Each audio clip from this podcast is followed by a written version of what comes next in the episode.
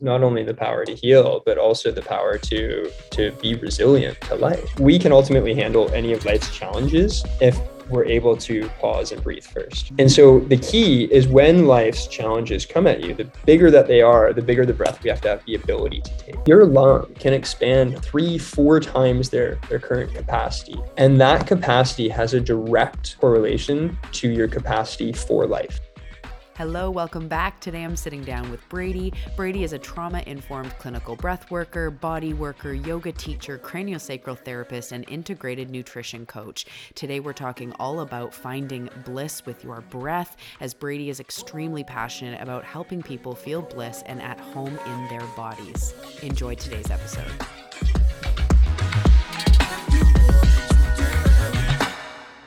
Hello, Braedy. Welcome to the show. I'm so excited you're here. How you doing today? So well. Yeah, like having a really blissful morning. Yeah, oh. super excited to be here and thanks for having me.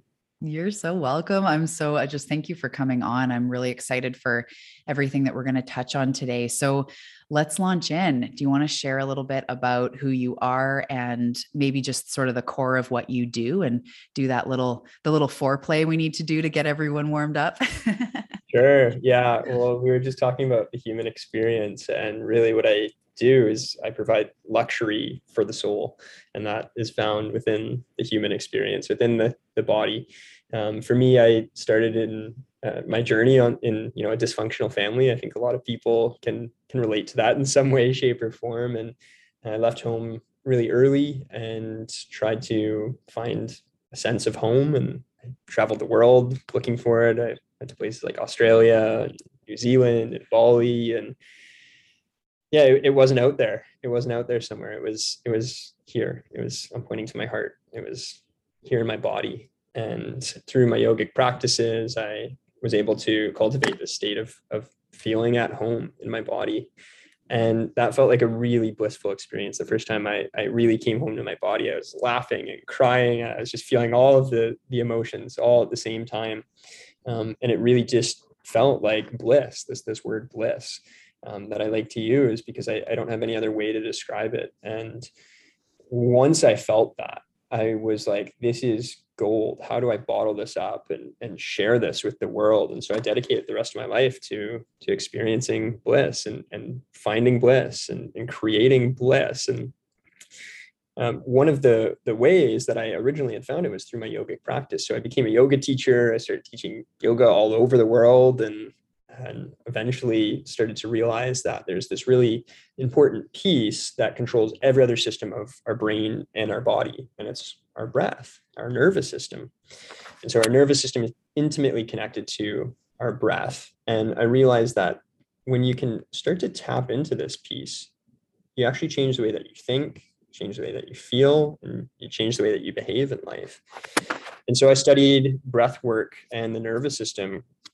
pretty intensely. And I ended up studying with a guru and, and lived with him and um, had a, a, a, whole lot of blissful experiences in Bali with him. And uh, he is a, a, great yogi, but he's also grounded in you know, Western neuroscience. And I, I really liked that. I was really drawn to that. I had quite a Western mind growing up here in Canada. And eventually I took his teachings back here to Canada and, and set up a, a breathwork clinic. And so using breathwork as actual medicine to repattern our subconscious. And what I mean by that is, you know, you're breathing 20,000 times per day. And every single one of those breaths sends a signal to your brain, to your nervous system to relay information. And so, based upon the way that you're breathing, you're sending particular signals up to your brain, to your nervous system. And you know, right now, if I ask you to change your breath or your listeners to change their breath, they can certainly do that. You know, if I ask you to breathe in through your nose and breathe slow down into the belly, that's super accessible and it'll actually change the way that you feel and change the way that you think and the way that you actually behave. But what's not fair of me is to ask you to do that 20,000 times per day. It's, it's, it's just not possible and certainly not when you're sleeping. And so what I do is I tap into the way that you're breathing on a subconscious level and then we actually take people through the system of neuroplasticity to repattern their subconscious breath. And this is being reinforced, this new pattern of feeling and thinking and behaving on a subconscious level. And this is trauma informed clinical breath work. or nervous system repatterning and that's that's what i teach Oh my goodness. okay. That just spawned 700 new questions. I, first of all, just thank you for sharing. I love hearing that. That is the journey of the true seeker, right? Like, I'm going to find bliss. I'm going to find, you know, my happiness, my healing. Let's go out and try all the things and learned a lot, I'm sure, right? Learned so much that you got to now bring back home, but ultimately realizing it starts in you, in your body, in your mind, in your energy. And that's just so powerful because I found that's been in my journey too, where it's like back into me. But then that spawns okay well why then do i react this way? Why do i keep attracting the same patterns? Why can't i move past the mom wound or the thing that happened when i was young? And so then it does lead you to kind of go out again not looking for answers but more like you you you found breath work and you found the way that that impacts the brain and then bringing that back home. It's just such a powerful journey. And i love that you combine the neuroscience with the energetic piece. Um, so yay i'm really glad you exist and that we get to have this conversation. And for all the people that you're helping it's so beautiful. So what was some of the first things you started noticing in your own life when you really were taking on breath work as a practice and were introduced to that yeah, thank you. And and so you know, I use this word of bliss to describe a, a particular state, and I think the word bliss itself has this like really incredible existential big experience. And more often than not, when I work with people, you know, and I ask them, you know, how do you want to feel? Because ultimately we get to decide how we want to feel so long as we're able to clear get really really still within the mind and, clear within the body we get to decide how we want to feel. And more often than not the way that people want to feel is grounded. They want to feel calm. And they want to feel energized. And this isn't like something really big and extraordinary. It's like they want to feel human and really if we if we tap into to what's happening in our human body right now if we look around at the world and we feel our own hands and we make eye contact with another human and we take a deep nourishing breath it's like oh bliss is right here. It's been here all along. And it, it's never outside of ourselves but it's, it's in this human experience. I really like to quote ram dass. He's a, a great teacher of mine. Um, i never actually met him myself but podcasts are a great resource and uh, ram dass when he talked to his spiritual teacher, he asked him, he said, you know, how do I get enlightened? And and his response was, well, Ram Dass, you're in school. Why don't you try taking the curriculum? He says, you're so busy trying to be holy. Why don't you try being human? and it just changed the whole direction and course of his life. And so now he says, I, I haven't changed it much. He's like, over the years, my neuroses haven't haven't gone away, but I've just invited them in. He says, when I see them happening, you know, I see my humanness. I just say, yo, come on in, join me for a cup of tea. And and he says, here's the neurosis here, here's here's this happening there. And it's just is really just a human experience. And the more that we can tap into that humanness, you know, that grounded and calm feeling, um, the more that we realize we've won. We're here. You won the lottery you're in this life and and bliss is available in every moment. Now w- with that there's there are things that stop us from experiencing humanness right? We talk about like past lived experiences traumatic events and those are things that are unprocessed right? So maybe it's physical mental emotional um, all of these these pieces that are are body or nervous system as an organism wants to overcome wants to to feel like it is safe.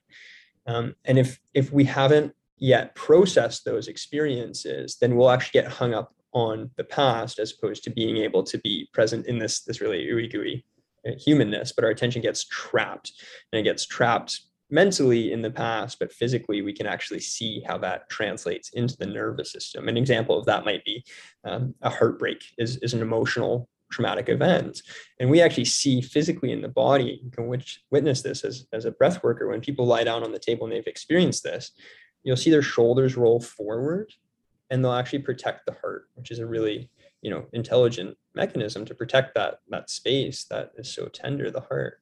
But as a result of that, now that they've stopped breathing into the chest, they've stopped breathing into the heart, which, you know, obviously that changes the blood flow. We're not stimulating the same neurochemistry. So things like oxytocin that's produced in the heart, um, it's, it's not actually being activated. And so as that pattern gets reinforced 20,000 times per day, which is how many times you're breathing, you know, that has a, a, real psychological effect on, on the way that you, you think, feel, and behave in life. And so repatterning that can start to open up the chest, you know, pull back the shoulders and feel safe to breathe back into the heart, feel safe to breathe love back into your life. And that is a really blissful experience. That is just so beautiful. I love the way that you teach because you are totally combining the physical with the energetic as you were saying and that is that's just so powerful. I witness in myself and this Eh, eh, you know, you're just kind of like illuminating little things in my mind here already that I notice in myself sometimes, especially when I have a day where I'm like momming. So I'm just in constant like go mode. And I all of a sudden I'll be doing the dishes or doing something. And I realize that I'm using like what feels like 5% of my breath capacity. Like it's very, very shallow. And I kind of take a minute take a deep breath into my lungs, take a deep breath into my my belly, like open everything up. And I am witness to the contrast of how for the last few hours since I really checked in, I've been breathing such a tiny amount. And exactly like you said your shoulders rolling forward and kind of hunching in. I feel like that was my posture forever since i experienced trauma when i was young and mm-hmm. mine was like bullying and not good enough and you know friends all turning against me and a lot of things in a time in life when i was growing that made me feel very small and so for anyone if, if you were seeing me, I'm kind of hunching in and hunching over, and that's my posture. Even, you know, my chiropractor or body workers are like, okay, open up those shoulders, you know, stand tall. And it was like a posture problem. And now as I go on, I realize that it's not just a posture problem. It's like, I'm not, like you were saying, expanding your heart and really breathing into it. Um, and then the other thing I just wanted to say is a few years ago, and you can correct me if this is wrong or inaccurate, but I remember learning that when you take a deep breath, it, sing- it signals to your nervous system and your brain that you are safe. And when you're not safe, you're not breathing deep. If someone's breaking into your house or you're being chased by a lion back in the day, your breath, you'd not be focused on like, okay, deep breaths to the bottom of your belly. You're literally just running for your life, fight or flight. So when we're doing that all day, every day, our nervous system and our brain isn't getting that full message of like, you are safe to relax. Is that accurate? Because when that hit me, I was like, holy man, it was a whole nother reason of why we should, you know, deep breaths or or breath work. Is that accurate? Yeah, thank you. And and I want to just deeply honor that part of you that's a mom and, and also has the awareness around your breath and, and your body positioning. And you're you're bang on. It's so when we talk about a deep breath, we literally mean deep. And so the the bottom diaphragm that sits just below your rib cage on a full breath will drop down towards the hips. It'll massage all of these really vital organs, your liver, gallbladder, spleen, kidneys, adrenals. So they're all getting activated. It can actually press through that, press down through the pelvic floor. So you're also massaging your digestive tract, so your intestines. So it helps aid digestion. On a full breath, you can press even further down through to the perineum and you can actually feel your perineum drop down. Now, your lungs aren't actually dropping that far, but your the rest of your body is is dropping down to make space for the lungs to take a literal deeper breath. And and so when we think about that you're actually stimulating all of these really vital organs. You're starting to stimulate blood flow to things like digestion. You're actually activating this cluster of neurons that sits in front of your coccygeal spine and it it simulates non-pain. So so mm-hmm. literally it simulates to your nervous system safety right? And so you're exactly right about that is taking that deep breath. And i think i what i really want to be clear about is it literally means deeper not quicker faster not like this you know that, that's not necessarily a deep breath but really imagine pressing down all the way through the perineum is deep. And that is the signal that's going to help us feel safe. And so we might have the ability to do that right now or we might not. We might truly not feel safe. You know we might have our, our sphincter clenched and and for anyone listening right now who has their sphincter clenched just an opportunity to just let that go for a moment and see how that changes the way that you think and you feel and you behave. And then an opportunity to repattern that right? So that pattern is not being reinforced. That pattern of not feeling safe is not being reinforced 20,000 times per day right. Now now that takes a little bit of work. We talk about neuroplasticity the the repatterning of the nervous system. And that's something that you know you can work on with a, a breath a good breathwork facilitator. Not not all of them a, a good breathwork facilitator. Um, to to repattern the way that you're actually breathing. Um yeah. Does, does that make sense? Are you following me so far? Totally. Yeah yeah, the other thing that I wanted to speak to as as you were talking about the hunch over with the shoulders is like we know that that happens during a heart heartbreak, right?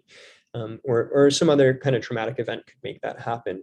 But one of the other important things to pay attention to is we actually use technology all the time that is putting us in these constr- contracted states, right? So right now, if we're on the, the the screen or if we're on our phones, we might see that that's rolling our shoulders forward, stopping our breath from activating that heart space.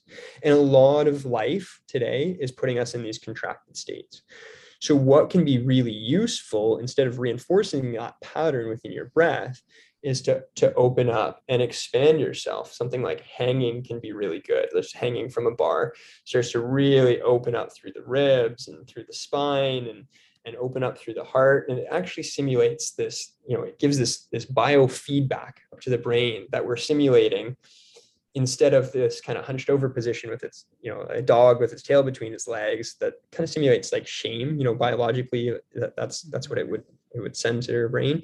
The opposite of that we can actually practice winning and we know this. We know that by making ourselves big for even two minutes standing in you know amy cuddy does great work on on things like power posture um, and two minutes of power posture increases your testosterone by something like 20% which is your power hormone. And it drops cortisol by about 20% which is your stress hormone. So just two minutes in this expanded state you know you're going to be breathing expandedly. You're going to be simulating this this this feeling of winning. When people cross the finish line in, in marathons they always throw their hands up. They make themselves big.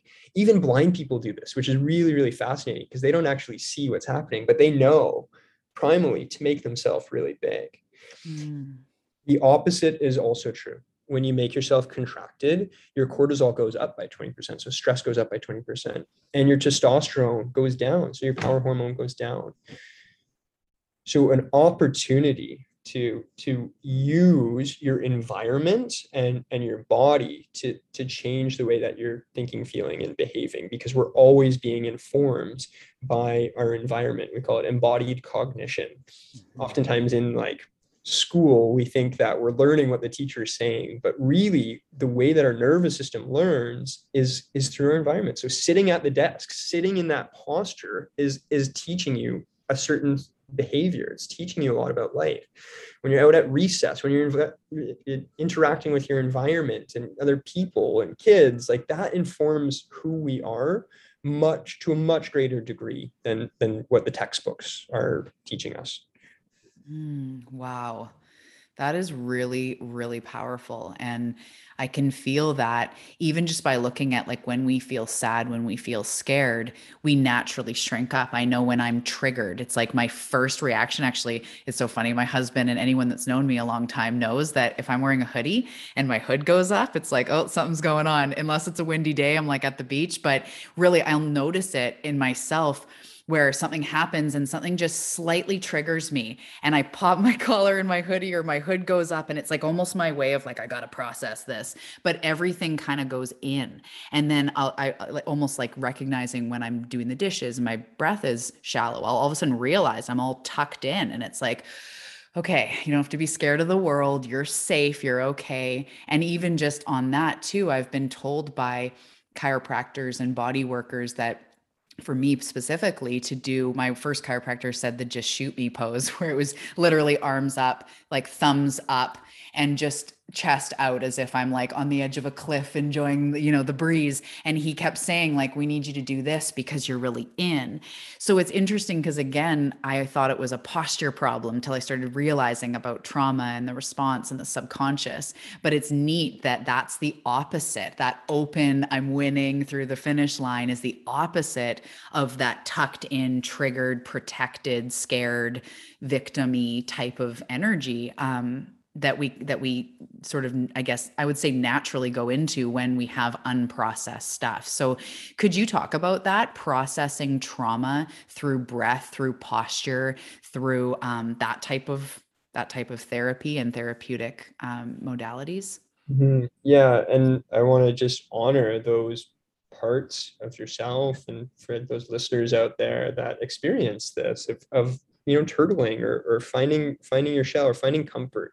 And you know there's so much out there to say there's no growth in comfort and and it's it's just bs because there's so much growth in in comfort and and being able to set clear boundaries around your comfort i think is is probably where the most growth happens. We as humans actually grow most when we are in the ultimate comfort when we're in the womb. Floating in amniotic fluid where we feel warm and safe that's where we go through our biggest development of our entire life. And and when we work out you know we're, we're tearing muscles but we actually grow when we when we sleep. That's that's how we grow. And so just honoring that piece of you that that also you know does want to to turtle and, and feel safe that there's nothing wrong with that. The problem becomes when we stay in that state when we get trapped right? And so part of repatterning the nervous system part of processing trauma, which is which is unprocessed emotion, is is repatterning that and and sleep and safety is, is a big part of it. And so what we do is we actually take people through the system of what we call neuroplasticity to repattern their breath, repattern their experience. So for example, if um, someone might have experienced a, we can stick with the example of a heartbreak, and we see that that's happened what we're going to want to do is we're actually going to want to stimulate them in a way that re-simulates that traumatic event. And so they actually have to, in some degree, feel like they're living through that event again. And what happens in traumatic events is our breath changes, right? So our breath actually accelerates to release things like acetylcholine, norepinephrine, which is adrenaline. Um, so we norepinephrine is, is adrenaline. So I think we all know what that feels like. It's like activating. Um, and then acetylcholine is the, the hormone that is related to, to focus. And so when we're experiencing a traumatic event, we want both of those things and it, it serves a really great purpose. When we're re-simulating that, for example, in a breathwork treatment, what we would do is have people come in, breathe really heavily to activate that state. And by the way, don't try to do this on your own, please um, use a facilitator, use someone who's highly trained in supporting trauma work. Um, but what we're doing is we're activating this state, and our body doesn't know the difference between the, the traumatic event and, and the nervous system's reaction to this, this highly intensive breath. In that moment, we might experience uh, emotion, we might experience sensation, we might experience you know something really big happening that's when we would create a shift. So there's the acceleration of the nervous system, upregulation, same as it would be in traumatic event. We hit a tipping point and we change something there. So we might invite the breath into the heart. That can feel really big. So that's the, the integration piece. And after we do that, we have to let the body know that it feels safe in that space. And this is the system of neuroplasticity, by the way. So three parts. One is the acceleration, the integration, the change, and then there's deep rest. And deep rest simulates the nervous system. Oh, it's okay. I'm safe. And you can continue to breathe into that space. So we like to use the acronym AIR, A-I-R, as in acceleration or arousal, integration, and rest.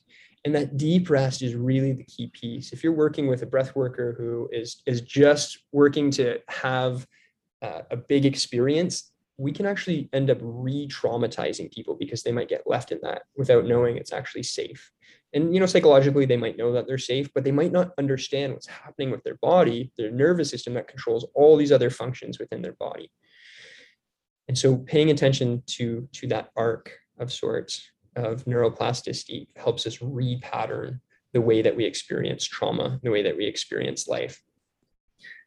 Now, at the same time, the different areas that we're breathing into in the body simulate different feelings and emotions. We talked about about breathing down low and helping us feel safe. We talked about breathing into the heart. We know that that feels, eh, you know, at times vulnerable, but also has the opportunity to feel really joyous and, and loving if we're releasing things like oxytocin. Um, some other places that we can breathe into are things like the adrenal glands, so we can actually stimulate adrenaline. We, we know what that feels like. And so just paying attention to the way that I'm breathing actually is, is changing my neuroendocrinology, right? So pressing on particular glands create different effects within my brain chemistry can be really, really powerful. And understanding the body and the system in being able to change your breath to change the particular state that you're in. Wow, that's that's incredible and so powerful. It really feels like I hate using like hack because it's so trendy, but it really does feel love, like a way. I love the word hack. yeah. well, it really does feel like a way that we can truly heal from these things because i think a lot of people even seekers hardcore you know people that are energetic and making big moves in their life and really aware of their energy it's this disempowerment of like but how do i heal that thing? And you know my journey has always been internal. A lot of, I mean, I've had external traumas, but it's been a rich inner world being in Talia's mind. Um, but I see a lot of clients that have had very physical abuse, sexual trauma, really scary things happen to them, even when they were children or teenagers, and they just did not have the tools to deal with it. And it's, I see this feeling of like, I'm scared to go back there, but I can't move forward in my life. And will I ever heal this? It's kind of like, well, this is my path path i guess i'm damaged goods. And you know i i know that there's always a way to heal. You know there's there's modalities out there that people have been doing for you know centuries way before all the prescription drugs that'll like mask your this and fix your that. And there's real real deep ways to heal. And this sounds like such a profound organic way because it's your breath.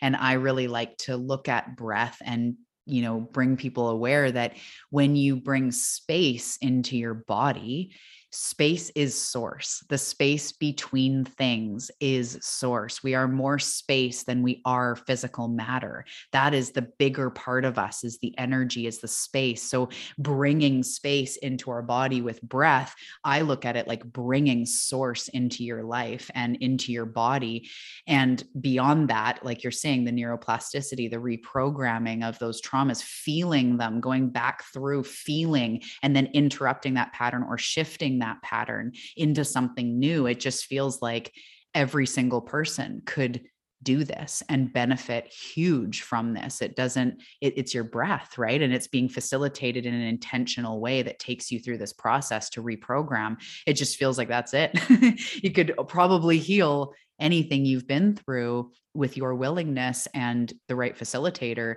through something this powerful mm-hmm.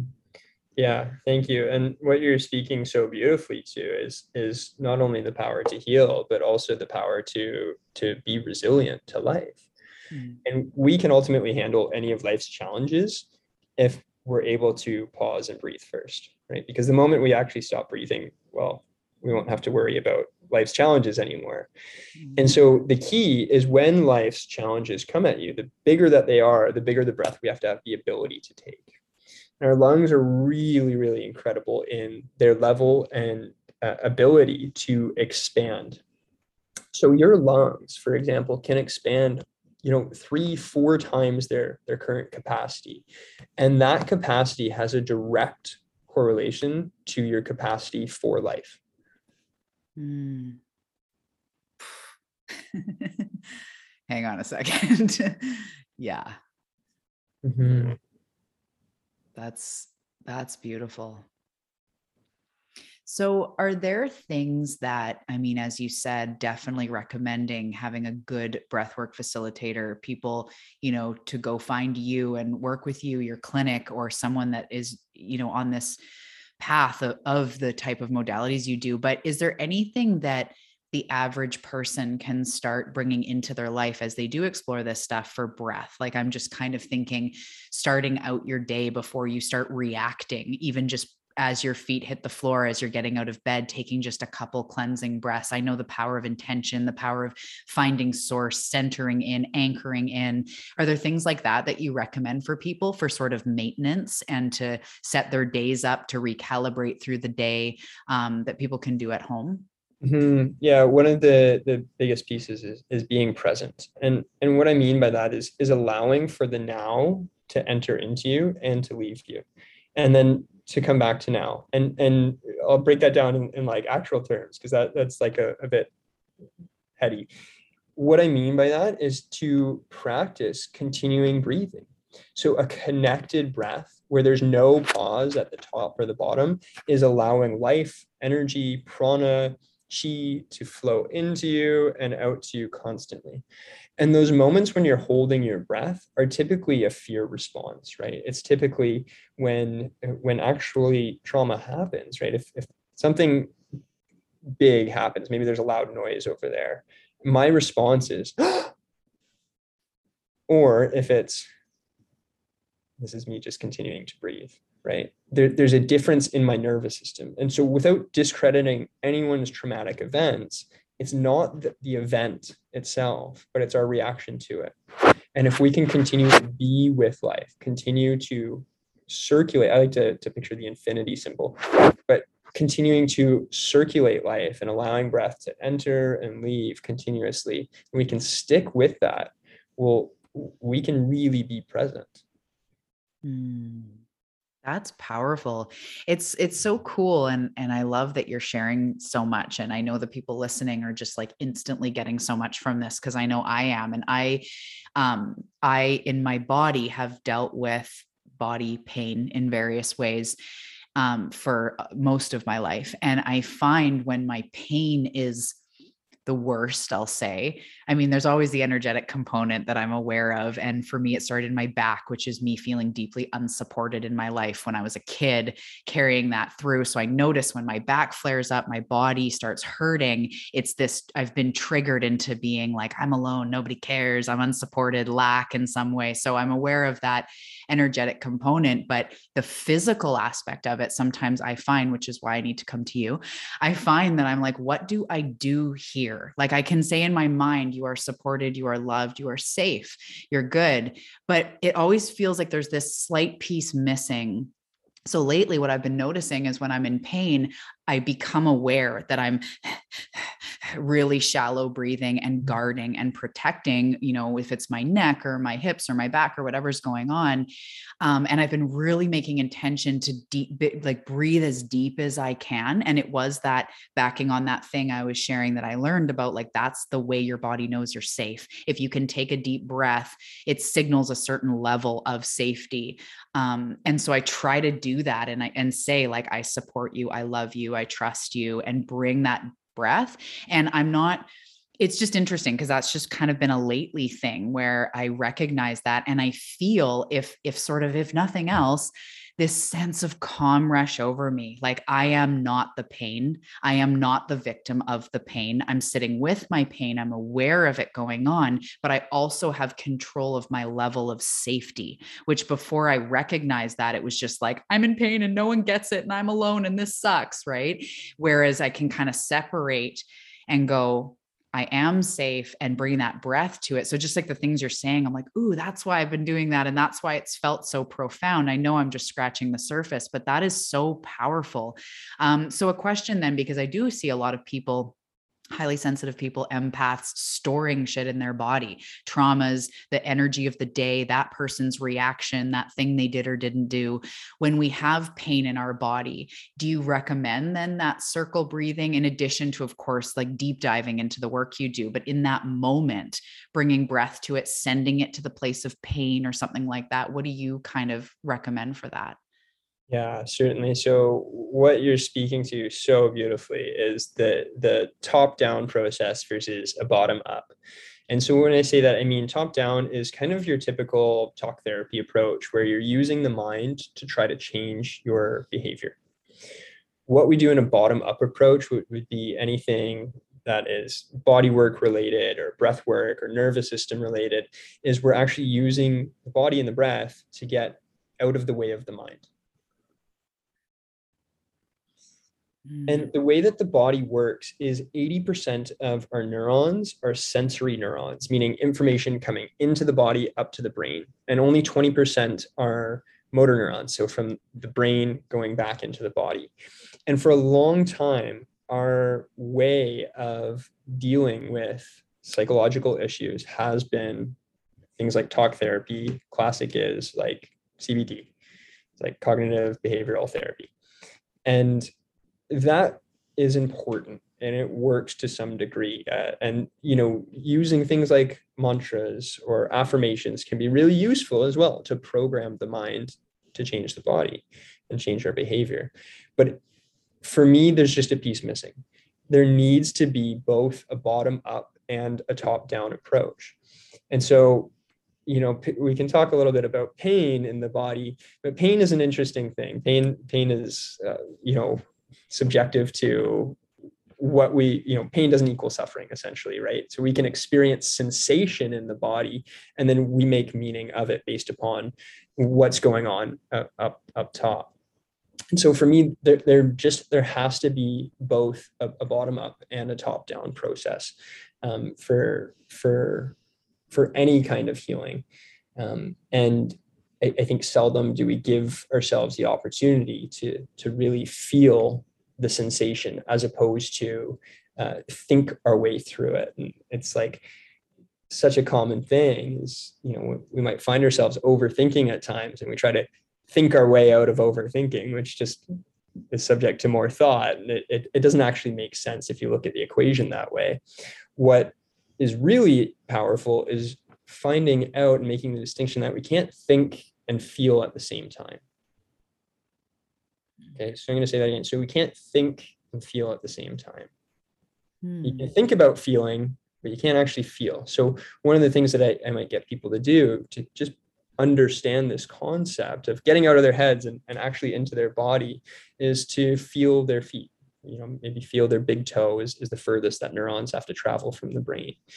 And when you feel the sensation, so you might feel your weight, your temperature, your texture, uh, you might feel the, the skin or you might feel the bone and just really feeling that for a moment can feel like a, a real human experience and take you out of thought which is really really powerful because oftentimes we try to think our way out of overthinking and and we just end up in this vicious cycle.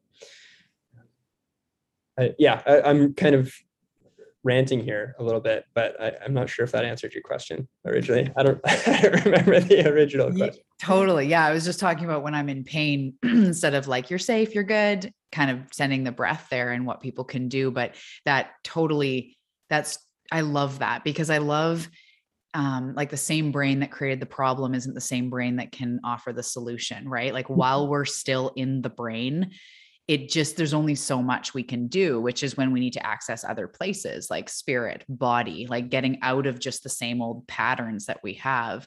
Um and i love that because there is this this part and maybe you see this too is like as people are sort of more awakening to possibility awakening to their power the default is to still use the brain. And like you said to mantra to affirmation your way out of it. And i like to say like sitting there saying i am a millionaire never got someone a million dollars. That's not what does it. It's good. And i use mantras and affirmations when something has deeply clicked and I need to remind myself of that big breakthrough I had. And I went, whoa, then I'll create like a mantra affirmation with something really short that reminds me of that thing that's already clicked. I don't try to reach my way into a new thought with an affirmation because I find if I'm like, I'm not in pain, first of all, the operative word is pain. So my body hears that, but also my body goes, yeah, you are. It's like, I'm not in pain. Yeah, you are. And that that's not going to get me anywhere. Um, so I love that you can't think and feel at the same time. So if I was, or anyone listening was in a moment of, you know, I've seen chronic pain coming up a lot in people. Hmm. Um, how do we get out of then get more into feeling and out of the mind in that moment where we all of a sudden catch ourselves in you know panic or pain or reaction when we're all contracted and we want to move the energy mm-hmm. yeah so 80 to 90% of pain, particularly chronic pain, is just a lack of blood flow to that area. And so when we look at chronic pain, that means something that's ongoing um, you know, even the biggest bone in the body, like the femur, it heals in in a in a few months, like two months maximum for it to heal. And if if we look at something that's chronic pain, there, there must be something that is is beyond just like it's regular, it's stopping it from healing. So maybe it's it's a physical, mental, emotional, traumatic event. Maybe it's it's just unprocessed emotion to some degree. What's going to be really impactful for those people that are experiencing chronic pain is to have nurturing sent to that area. So to really be held in the same way that we would in in utero. And this is like a, a trauma informed technique instead of pressing down on it, you know, getting massage into it, like that can stimulate blood flow really short term, but it doesn't actually make any changes to the body. And so what we would want to do is we would want to actually facilitate something similar to being in the womb in floating in amniotic fluid. And that might be a lifting, something like craniosacral therapy is, is incredible for this because it, it really facilitates a, a lifting action. And then there's not actually much happening in terms of movement. It's really, really subtle.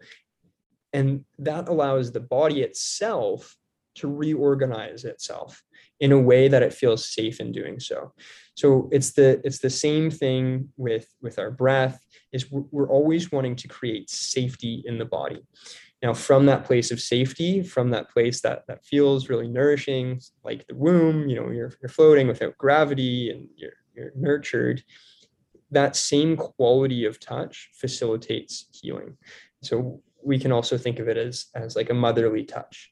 And by the way, you can give this to yourself, right? You can give your yourself a motherly touch. And especially right now with all the separations happening, really important that we have a quality of touch that feels really good to us uh, that that produces oxytocin when you have that that motherly touch and you can just do this by you know just running your finger up and down your hand and your wrist just feeling the sensation of that that starts to produce life. It, it, touches the one sense that if, if we don't have we die.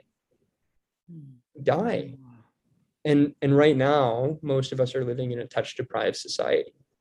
So giving yourself a level of conscious loving motherly touch will facilitate a healing experience especially for something that's been chronic. Um, and then, of course, you can introduce things like movement that feel in integrity, not trying to take yourself to, to maximums, not trying to find your, your range of motion, but just feeling, you know, without cracking, without pain, like what is your range of motion? It might be much, much smaller than originally anticipated um, or, or than you used to have. And what you want to do is from that safe space of movement, work your way out gradually. But, but really, it comes down to having that feminine quality of, of nurturing within the quality of, of touch and care that, that you're giving to, to yourself or, or to others if, if you're facilitating this for someone else. That's so beautiful. I really, that resonates really deep. Um, also, I think when we're in pain, we, a lot of people tend to just get like hard and guarded and kind of like oh this this sucks and it's like the opposite of like we got you and and and you're enough and I, that's just those are just words but you're saying in touch in energy like bringing in truly being held is what I heard. And I've been in body work sessions before with different people where exactly like you're saying, like they're either holding like my skull or, um, you know, something like that. And my body without them doing anything, it, I just hear like little clicks and little, uh, and like space opening up. Or sometimes when I just get into a position where my body's really supported with like pillows or whatever I'm doing, and I can just let go of everything else, I feel the shifts and the movement versus the, you know, maybe like a chiropractor kind of going in hard with like one big crack, you know, and I I found that that doesn't heal my body long term. That actual surrender and being held is what my body's craving versus one big thing that's going to put my neck back. It's like I'm a complex being and I find that that's it does it just I'll put it out again somehow because there's uh, that response that those actions going on over and over or whatever it is bringing me back to that state of of pain of trauma of whatever um, so i just i deeply resonate with that it's it's so beautiful. Um, i'm curious as well about release so this is something personally that's been coming up in my life where i've realized that as i process things i need more release. It's been so obvious where i've been going out you know on runs or intuitive dancing breathing i've been kind of finding sometimes as things come up i want to just like shake it out and i've been encouraging clients to like move in the way that your emotion wants to be moved through. How does this frustration want to express itself? So i can let it go because again we tend to go in our heads or i'll say me and i see this with clients it's like no it's okay. Oh it's just a response but it's all still in the head. So i've been finding movement as a beautiful way it's 11 11 by the way uh, a beautiful way to release what I've held on to. Because I think sometimes I'd love to hear your opinion on this or your take on it. Sometimes we process stuff, but then it's not being released and it's still floating around, more likely to kind of attach itself back into a programming or a habit or a pattern.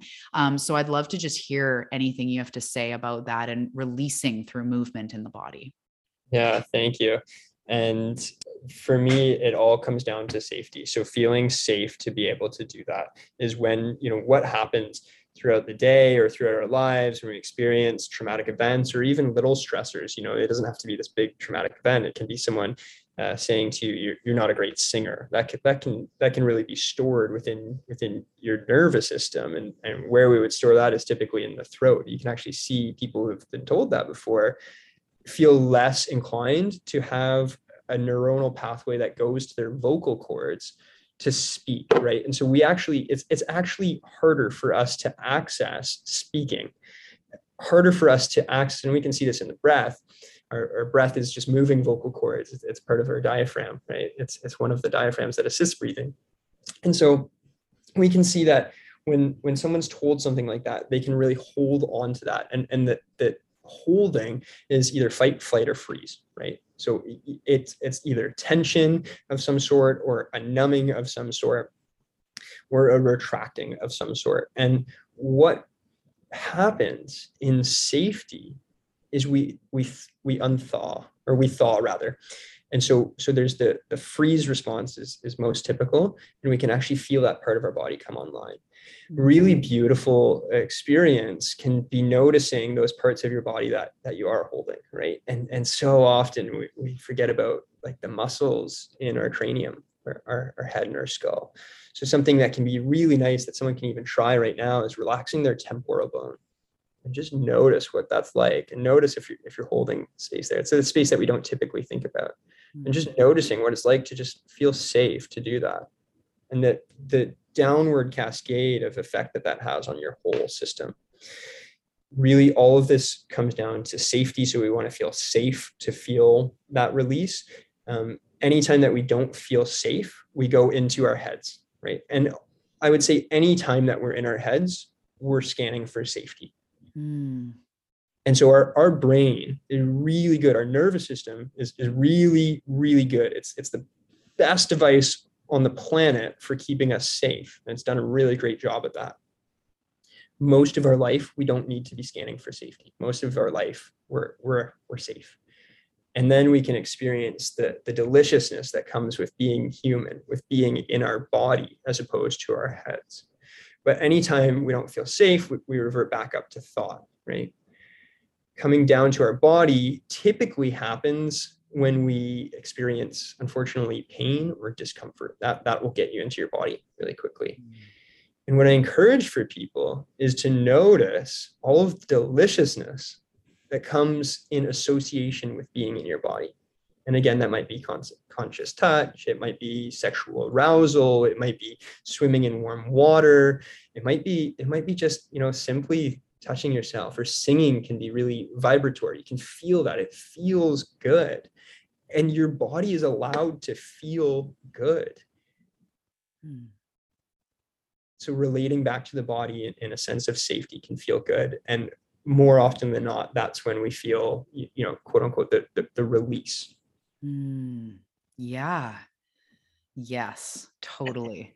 Totally. Just in my mind, flashing to when I do feel that release, there, there is a sense of safety that comes first. Like I mm-hmm. have allowed myself to do this, or this is the time I'm worth that, or, you know, I'm ready to. It's not just in the moment of panic, it's actually a conscious thing that I create to be like you're worth this we don't need to hold on to it anymore and so like going for a run back in the day when it was for fitness or this many calories or cuz I have to versus I'm going to go move my body cuz I love myself and I'm worth that release and it's going to feel so yummy and I it's a good way to alchemize the stressors of the day or the week or whatever. Just anything from love is such a different experience and I'm so present and I notice like every you know every sort of pounding of my feet it creates a beat and i'll like hear beautiful things as i'm running or i'm like every beat i'm releasing i'm releasing shake it off you know lower vibrations or whatever it is moving alchemizing emotion.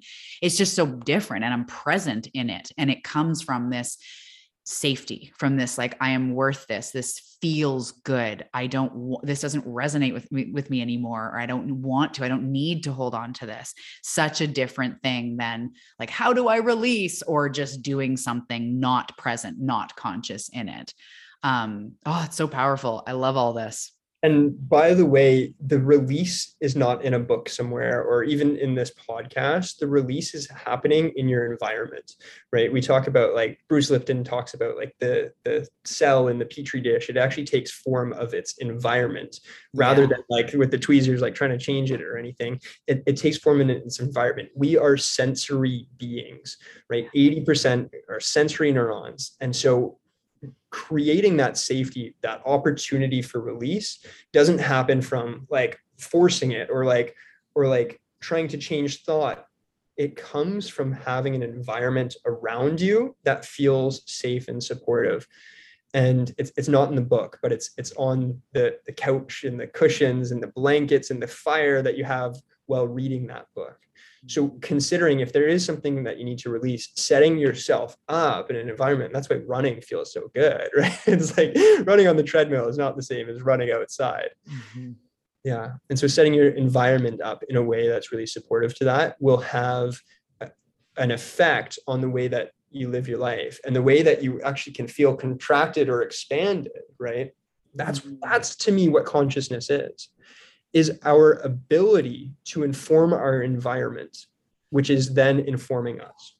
Oh, this is good shit right here. This is like, that's the truth. That is so it's it's i love too bruce lipton and the biology of belief like changed my life and that whole petri dish part and really truly and this is joe dispenza talks about this too when you're talking about neuroplasticity and like your environment is what shifts you, not you shifting your environment. Um, I mean, we do shift our environment, but that's from the conscious shift that happens within or the energetic shift. And it's funny because sometimes, um, depending on what I'm teaching or how I'm helping someone, this comes up often in group programs or something where I will encourage people for a whole week to maximize their pleasure. And I'll say, like, if you're sitting at your computer, get your comfiest hoodie, get a nice warm cup of tea, put the slippers on, get aromatherapy therapy, like amp it up, right? If you're having a meal, get some really beautiful raw veggies or a really colorful salad or whatever it is for you that like amplifies the pleasure if you're sitting with your lover like touching them versus just sitting beside them or giving each other massages or like there's there's things we can do your favorite music your favorite scents you know and I, I really look for that in my life when i'm like i'm going to go to the beach. I'm like okay how can i make this even more beautiful? And i'll be like i'll bundle up or i'll get whatever it is that makes it feel bring my journal i'll bring meditation music or usually not when i'm in nature i like to just be with nature, but amping it up. Like, how can we be more and more filled with pleasure? And I, I see that the back end as creating more joy, creating more good feelings, creating more safety in your life to show you that I, first of all, am in control of how I feel and I can amp up this experience at any time. But also the senses. There's something with the senses when I'll say, like, try to bring in smells and tastes and fabrics, like, especially for my empath students and clients, is like the fabrics you wear that shifts your vibe and has you feel like to me in polyester i do not feel safe in polyester. I feel just nope i've got like the it just doesn't feel good.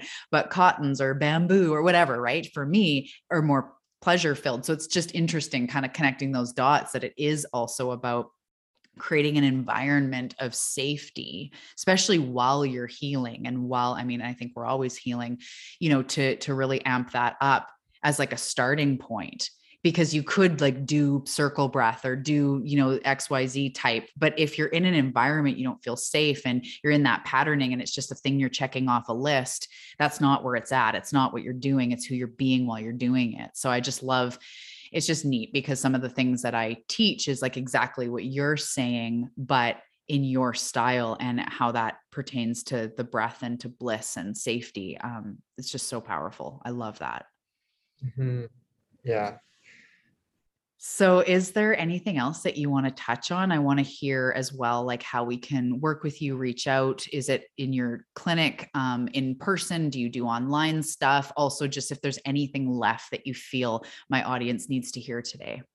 Yeah, all of those things. Eh, I mean, if you want to work with me, you can reach out into the clinic. Um, feelhealthspa.com is our website. You can find me on socials. It's feel.health on Instagram. Um, we have some online programs coming up. We do retreats all the time. Um, we'll have a breathwork facilitators training coming up. So if this is something that interests you and you want to become a breathwork facilitator, feel free to uh, send us a message about that. Um, but really the the piece that I want to leave is just that you check in with yourself and give yourself safety.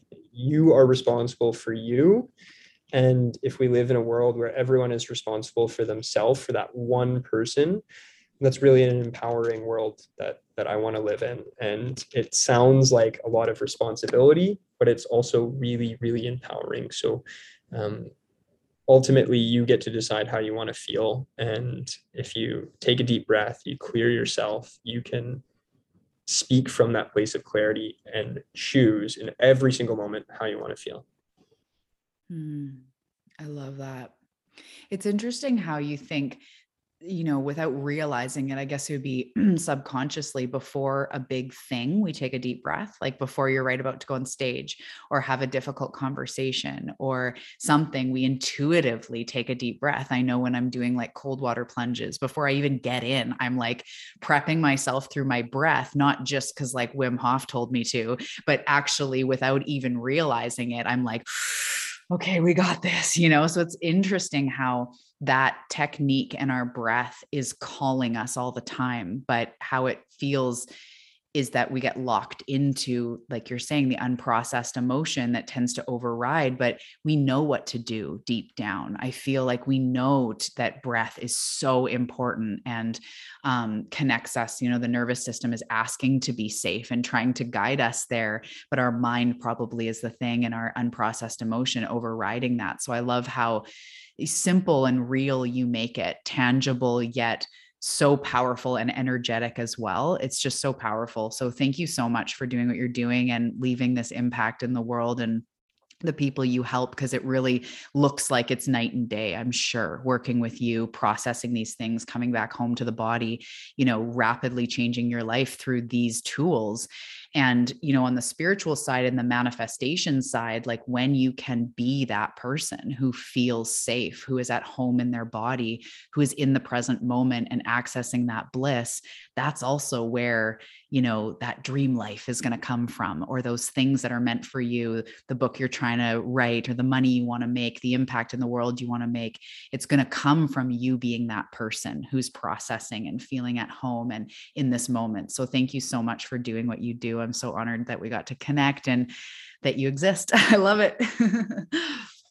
yeah, thank you for being such a sweet soul in the world and and for being so connected through through Leanne, my partner. It's it's been such a pleasure to be on the show and to to continue to get to know you. Thank you for the work that you're doing.